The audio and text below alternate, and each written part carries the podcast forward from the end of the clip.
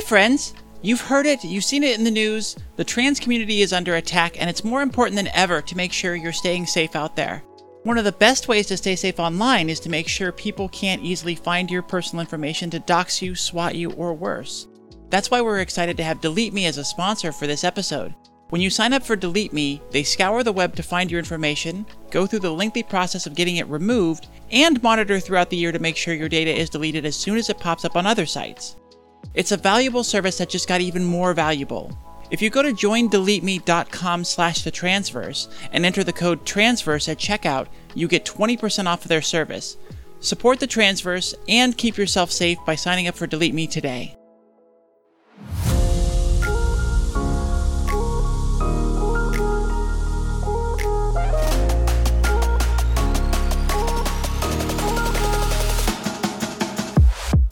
From the Transverse Network, this is The Transgender Show, an interview program about self acceptance and discovery. I'm your host, Emily.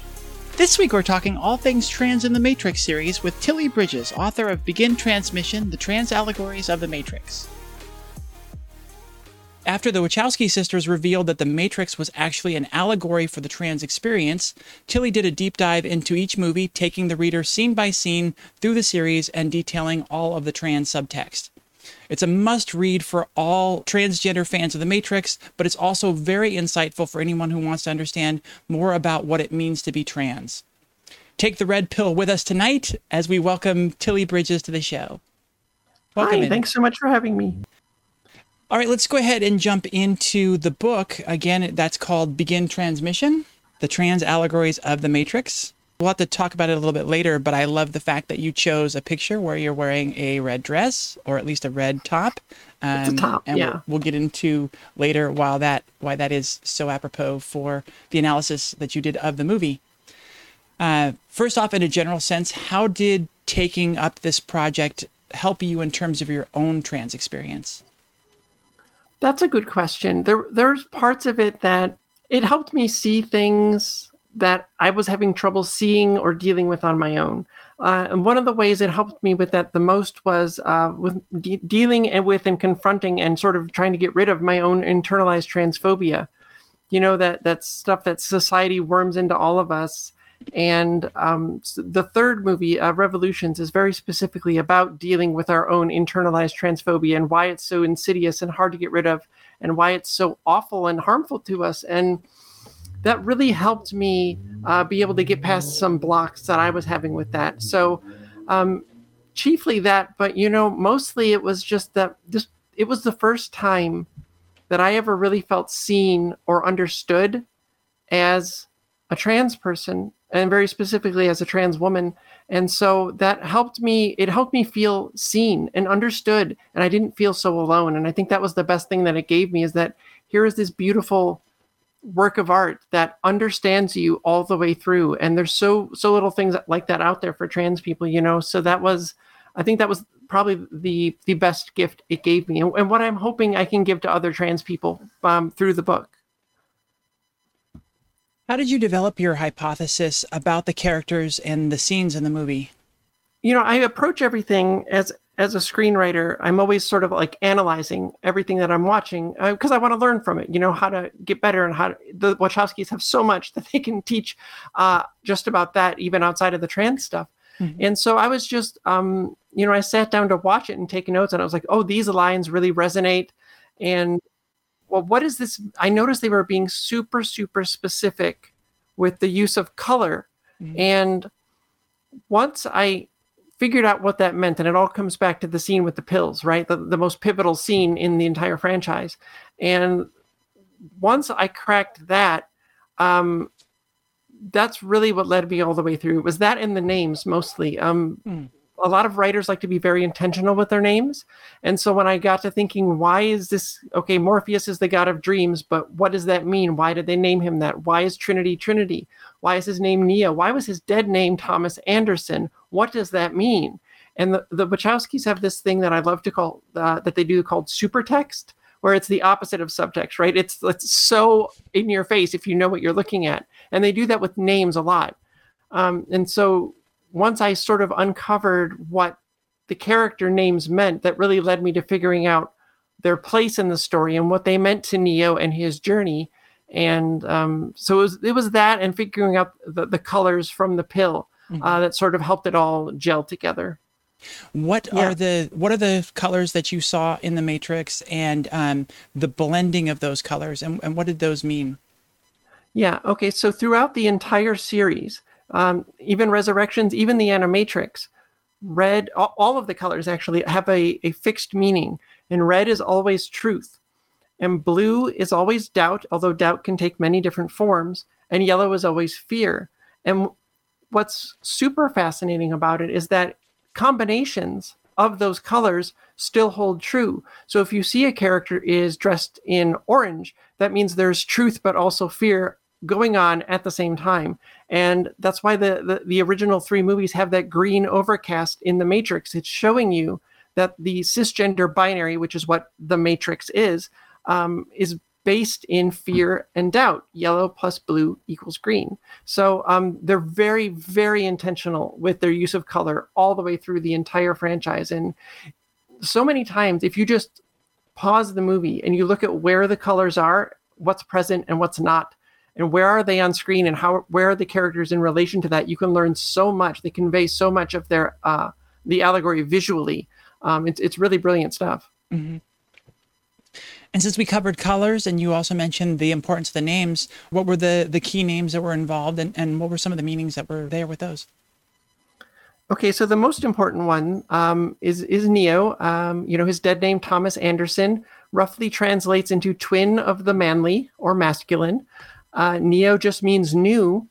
Um, Cypher is literally a code or something that hides the truth, right? And so he represents uh, in the first movie Neo's doubt about whether or not he is trans. And uh, Trinity is the combination of of Cypher and Neo and Morpheus. Morpheus, the god of dreams, he is Neo's subconscious um, that's always trying to get him to wake up to what the truth is. And so when you combine those three aspects of him, you get a whole person who is Trinity, and she's female, and the other three are male. And so she has to rec- reconcile these three supposedly male aspects of herself if she ever wants to attain self actualization, which is what Trinity is. Trinity is Neo's self actualization and who he wishes to be, who he truly is on the inside. Mm-hmm. Um, a bunch of the other characters also represent things. Uh, Lock is always, uh, he's Neo's fear.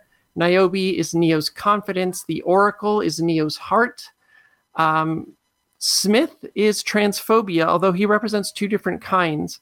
In the first movie, he starts as the sort of passive, I guess, transphobia that society has by simply not knowing or acknowledging that trans people exist. Well, there's only men and women uh, as assigned as, at birth, cis men and women, and that's it. And there's nothing else.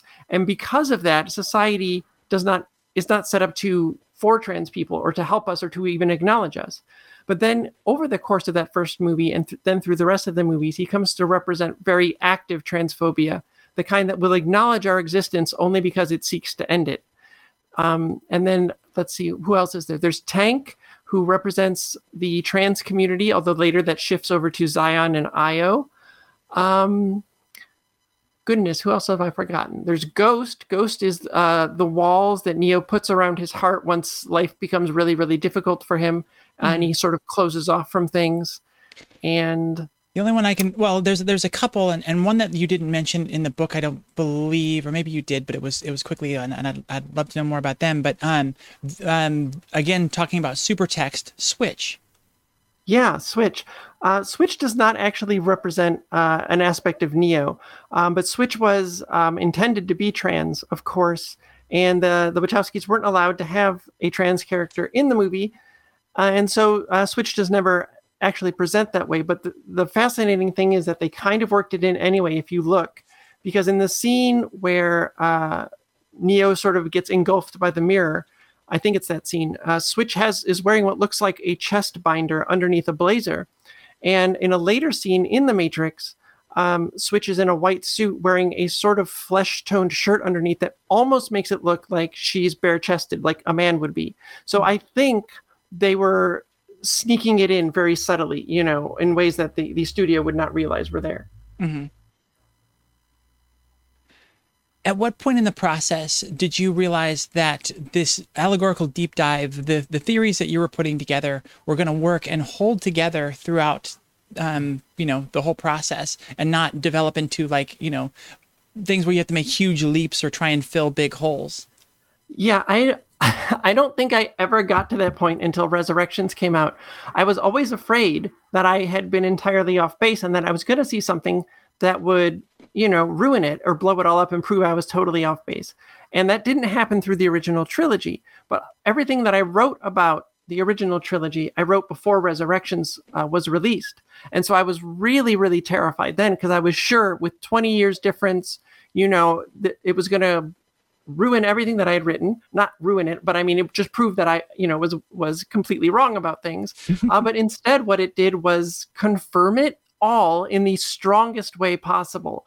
Uh, it still holds through all of Resurrections, which was the most gratifying thing that showed that I must have really been on onto something because, uh, you know, it wouldn't have held through a, a 20 year gap uh, and and Lana returning to, to, make one last movie if if there wasn't something there. Mm-hmm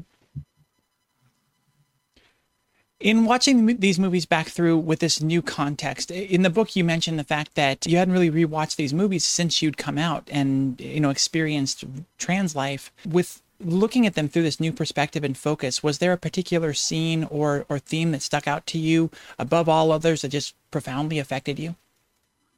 Yeah the, well the one scene that still gets me the most it's um toward the end of resurrections when they are in the coffee shop fighting against all of society to reunite, to to become a whole person.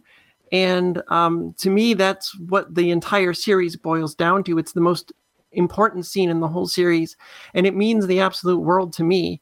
Um, it it it probably actually did make me cry. I can't quite remember now, but it was very emotional um, because you know every trans person. That's what we're going through right now. We're fighting against all of this transphobic society that's doing everything in its power to keep us from being our true selves. And and we have to you have to fight against these like unbelievable odds just just to be who you are just to be your normal human self.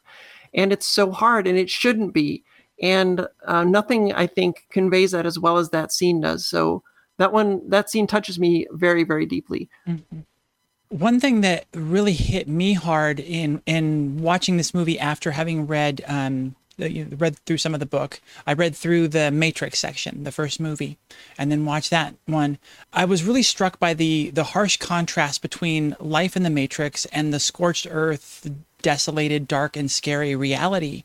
And, um, you know, looking at that in the trans context, I really felt it illuminated the shift from, you know, being in the matrix, being in, you know, trapped in cis society, in this ideal of, of your birth gender, um, feeling confused and trapped, and then coming out and being free only to learn just and to be smacked with the harsh realities of the world around us. How did this metaphor really resonate with your experience? I think it's pretty much right on. Um, you know, because you think it, it, you know, there's, you know, how hard it is to get to where you have to be to accept yourself and start transition, but you don't know. I mean, you sort of know what it's going to be like afterwards as an out trans person, but you don't really know until that happens. And um, it's really rough. It's and it shouldn't be. Again, it should be a really easy thing, but it's not. Um, and that's one of the things that you know Reloaded deals with really heavily is all the ways society comes for you once you're an out trans person, and how hard they make it for you to exist as an out trans person you know it's it's absolutely right. It's spot on all the way through. Yeah there's that there's that period where you're afraid of coming out because you're afraid of like what it'll be and then you get to that point of like uh, um, self-acceptance and, and you're going to come out and you're going to put your, your feet out there. And um, it's it's better and worse than you thought at the same time. You know there, there's a lot of good and bad yeah, yeah. In the context of, of knowing that this is a trans allegory, you know, we're able to find a great deal of validation in our experience in these movies, in this series. But when I was thinking about that, it made me a little bit sad because the the, the truth of it is is that it's it's written by people who share our experience. Um, and you know, as in thinking about that, it's it's sort of the way it has to be, right? How important yep. is it for us to remind, as a reminder um, that we have to create our own representation. It's super important, right? Representation for any marginalized community um, is vital because you need to to know that you feel seen and understood, and that you belong in these stories too.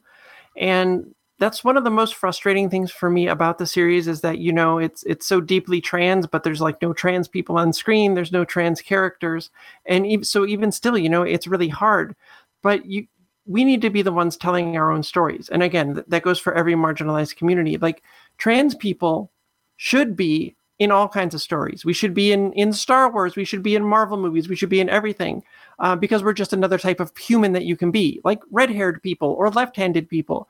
But stories about trans existence need to be told by trans people because there are stories to tell. And um, this is something that Resurrections actually deals with, in that there is a very real trend in our society for trans people to have our voices co opted and stolen and erased. And uh, we often have our stories taken from us, and our media representation is often really terrible. I did a, an examination of trans rep in media in 2022 at the very beginning of this year. Everything that I had seen uh, in movies and television for all year, I tracked every time I saw a trans person, how they were represented, every time there was a joke about trans people. And while there is some good representation in there, it was very few and we there was much more of the time we were just the butt of a joke or there was a joke about gender or a joke about pronouns and those happened so much more than you saw a trans person in something and that's a big big problem so there's a, a long way we have to go still um, for better representation for trans people. Um, and and we're the ones that have to do it. And the hard thing about that is that there's there's not that many trans executives in Hollywood that can get trans creatives, you know, behind the scenes uh, to be able to make these things. And that's one of the things that the first movie deals with is is cis people are the gatekeepers. They are guarding all the doors. They hold all the keys, uh, and that's true for most of us for our healthcare. for entertainment, for you know getting our legal name and gender markers changed, um, everything. And so it's it's a kind of an uphill battle. But um, you know, if if you don't share an identity, then you should not be telling stories about what it's like to be that person. Mm-hmm. Conservative society is often so based on a zero sum ideology. Um, you know, if if we give you something, we lose something. The Matrix yeah. lays out uh, lays that out even more harshly when Neo is getting dressed down by his boss, uh, as his boss says, if one employee has a problem, the whole company has a problem. They are afraid of the potential dangers of tra- of trans ideology these days. What are the key tenets of being trans that can actually help and add to the rest of society from your perspective? the most I guess the, the most beautiful thing is that and I never expected that this would happen, but just from existing as an out trans person, you have an entirely different perspective on the world than cis people do. And it opens you up to seeing how much of our society, besides gender, is based on lies. It's based on a false dichotomy where you have to choose one or the other you know it's it there is not just cis men and cis women there's much more than that and it's okay if you uh, there's not only um you know jocks and nerds. You can be both. You can be neither.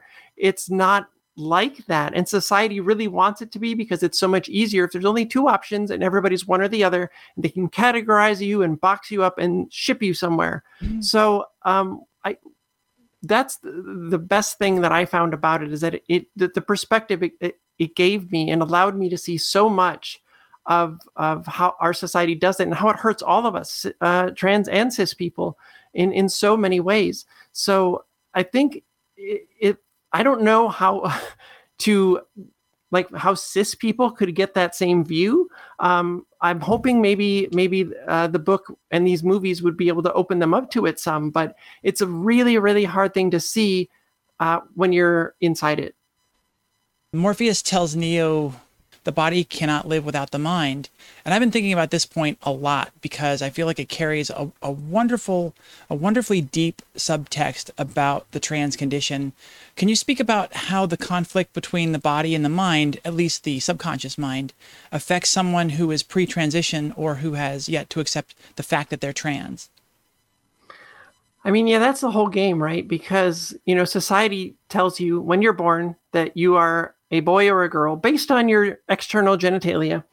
And so you're led to believe this. Everything you see is reinforces that from for most people, or I, I guess a lot of people anyway, it's what your parents tell you. For all of us, it's what society reinforces in every movie and TV show and book. And so you look at your body and you say, well, this matches what society says. And so therefore I must be what society says I am. Hmm. But that's not the truth inside, in your head, in your heart. You know the difference. And that's a really hard thing to reconcile because you have to wake up to the fact that all of society and possibly your parents and your friends and your family are wrong they're absolutely wrong because they don't know you better than you know yourself. And so it all starts in the head, right? That's where transition begins because you have to realize your transness, you have to accept it, and that's all internal. And you cannot get the external representation of yourself, your physical body, to match your insides if the insides aren't there first. So mm-hmm. that's that's where it all begins. We shouldn't have to be thinking every second of the day about every aspect of our identity, right? We should just be existing, living in the moment, living our lives. And it, it was something that um, I was actually just uh, writing about for uh, an upcoming essay that I'll be releasing in a few weeks. But um, it was like the, it's the whole issue for trans women with tucking, right? Like mm-hmm. there are different reasons that trans women may do it, but once you tuck, you are aware of it the entire time you're tucked and it's so weird to have to stop and think before you go out about your underwear and about your junk. And the whole time you're out, you can't stop feeling it. And that's not how it should be. That's a constant reminder that you are trans and you have to do this so that you don't get assaulted or so that you don't feel your dysphoria. And that's really, really messed up. It's in those moments when you don't have to do that when you feel the most free because you're just existing as yourself. Like when I'm at home and I don't have to worry about that and I'm I'm just writing or I'm making dinner or whatever. You're just a human being. And that's all that we really are. And that's all we should have to be. One of my favorite bits in, in rewatching this with this new context was the, the Oracle. And, you know, you, you mentioned the Oracle is the heart. The premise of the Oracle in the first film um, is that Neo is not the one until he accepts that he's the one. You're not going to get there until you get there yourself you draw the parallel that you can't accept that you're trans until you're ready. And the first right. step towards that is knowing it's possible. How do we get people to understand that in a way that successfully pushes back against that false narrative of indoctrination and a, a transgender wave? I think the best way is just trans joy, right? I mean, that's what it's about showing the world your trans joy. If, if it is safe for you to do so and you are comfortable doing so, it is so important because that's what lets people know it's possible. I even I when I came out publicly, I had to stop and thank all of the trans women that inspired me to be able to believe I could do it too. Because seeing them out there, seeing them happy, seeing them living their lives in their transition, and and most of them are writers and i'm also you know a writer and i was very worried about if i could still have a writing career as an out trans woman. Mm-hmm. and so knowing that they had careers and they were out there and they were doing it and they were happy meant the world to me. I, I even thanked them uh, uh, you know in the uh, acknowledgments of the book because i couldn't be who i am or where i am without them. And i'm sure for all of them they had people that did the same for them. And i think that's the best way that you can co- combat it is just you know, show the, the world that it is possible to be happy after transition or during transition. It is possible to transition and love who you become and love who you are and have always been. Um, you know, I think that's probably the biggest way. And although, you know, I think also if if it's possible for uh, it's different for each trans person. A lot of us are not very privileged um, and don't have the time, energy, or resources to be able to do this um, and they should not be expected to. It's one of the reasons that I do because I'm very privileged as far as we trans ladies go. But um, is that just uh, in addition to sharing your joy, to just share your experiences, to talk about trans issues as normal things, and just try to help educate people. One of the things that uh, has been really cool for me is I've been on a bunch of different podcasts lately, and some of them have been with like two cis guys from the Midwest, and they're very nice and polite and kind, and but they're like, I've never talked to a trans person before. And even though they probably have just not an out trans person, you know, because we're everywhere, um, they were just, they were full of all of these questions. And that's why I write about this stuff because they were just curious. They want to know, they want to understand what trans is. They want to understand how they can help, how they can be an ally. And so, um, you know, if you're able, and, and again, a whole lot of us aren't, but if you're able, being able to, uh, you know, sort of help people through that and increase the understanding, I think goes a really long way too. When we see the Oracle in the movie, she's wearing the, the Oracle representing Neo's heart is wearing mostly green. And then she points out the sign above uh, the door, which is Know Thyself. Yeah. And that is in green as well. So I was kind of curious, like, you know, what the context was there from your perspective. Well, at that moment, right when when Neo first meets her, he is terrified. He does not know uh, if he did the right thing. He does not know what's happening. He does not believe he's the one. Uh, and just for a little bit of context uh, for the folks listening, the one is not some you know mythical Christ figure superhero. The one is us. We are the ones who will save ourselves. We are the ones we've been waiting for. And so at that moment, he's he's afraid that he's not. He doesn't believe he is. He doesn't want to be and and the oracle being his heart you know is telling him you're not because you're not ready to hear it yet. You have to come to terms with it on your own. Nobody can tell you you're trans. All my cis friends have seen me be trans all over the place and read my trans stuff and it's not making them trans because they're not. It doesn't work that way. So you have to come to that understanding yourself and then you can transition and save yourself. And so in that moment you know his entire world is fear and doubt and that's i think where the green comes from because he's so unsure of everything. Uh, he's so conflicted. Um, you know he's just started the his transition. It, it's uh, a very scary time for most of us. I think when we start you know we don't know what's going to happen and uh, it's it can be kind of terrifying and i i'm, I'm pretty sure that's why. Mm-hmm. Yeah, that makes a lot of sense. His heart was wrapped in fear and doubt. That was the whole thing. He couldn't break free because those were the predominant feelings he had. Right, right. He couldn't get there yet because his heart wasn't ready to accept the truth. So one of the other key themes you talked about was empathy and how important it is for coexistence between cis and trans folks. How can we use movies like The Matrix or just this Matrix series specifically as a tool to describe the trans experience to cis folks in a way that will elicit understanding and empathy? That's that's actually what I hope the book does because you know I've spoken to a lot of cis people who have who have read uh, you know the book or threads about it and they were like I couldn't have ever seen this. And I was like well I couldn't see it either until I knew I was trans and had been living as trans as my true self because then you know you're seeing it with these new eyes. And I'm like oh that makes so much more sense now.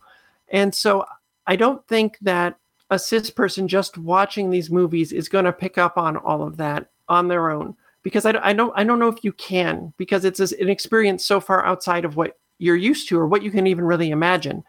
But I'm hoping with the book that it can help them see that because the movies have a whole lot to say about cis people too and why we need them, about how to be a good ally, why nothing will get better for us until cis people decide it should, um, and and why they're so vital in in this fight for trans rights. Um, and you know, I've had cis people uh, who have read it have have gotten that from it, and that's meant the world to me. And I've had um, cis parents, you know, tell me that it helped them understand their trans kid, and that's that is so important. Um, you know, especially as a parent with no experience with transness or or any of that, you don't know what to do. Uh, you don't know what your kid's going through, and so if you can increase the understanding of that in any way, I think that's a good thing. I hope the book does that. It can be hard to put into words sometimes what all of this is like and how to explain it. That's why I've been writing things because I'm a writer and that's what I do. So point people to other things that you find. I'm not the only trans person, far from it, who's writing about all of these trans issues out there. So if you find something that explains things really good, you know, send it to to your cis friends or family who are curious or want more information and see if that eh, helps them, you know, somewhere open a little door and and get a little closer to where we want them to be. There's so much in the book. Obviously, there's too much to talk about here for that. But when you look at the the franchise as a whole, um, what you'll see is that the Wachowskis have giant hearts and uh, a whole lot of empathy. And they're sort of laying out a path forward through these movies for all of us to follow, to build a better world for all of us. And to me, that's like the most beautiful thing that you could possibly be doing especially with something that's so heavily trans mm-hmm. right this it's it's about it's it's about trans liberation and trans rights and trans acceptance but that that helps all of us and that's what you know everybody needs to understand that if one of us if one segment of the population is under attack, nobody's really free because they're going to come for everybody else next, right? So it's all of us or none of us, and I think that's the overriding message of it, and I think that's that's really really beautiful, and I hope that comes across um, through the books. Tilly Bridges, it has been a delight having you on the show. Thank you so much for coming on and sharing all of your stories, sharing about the work you did with the book. Once again, the book is Begin Transmission, the trans allegories of The Matrix that is available June 27th. You can pre order it now and it will be available anywhere books are sold. You can get it in paperback like this, uh, hardback, and what was the digital version you called it? They're EPUBs, I think is what they call them, but it's available digitally wherever you get your digital book. Thanks for listening to this episode of The Transgender Show from the Transverse Network. Watch this show live Tuesday nights at twitch.tv slash the transverse and later on our YouTube channel at youtube.com slash the transverse. Get your copy of Begin Transmission, the trans allegories of the Matrix, wherever books are sold. If you love what we're doing and want to help support the Transverse and get access to exclusive content, you can do so by visiting patreon.com slash the transverse.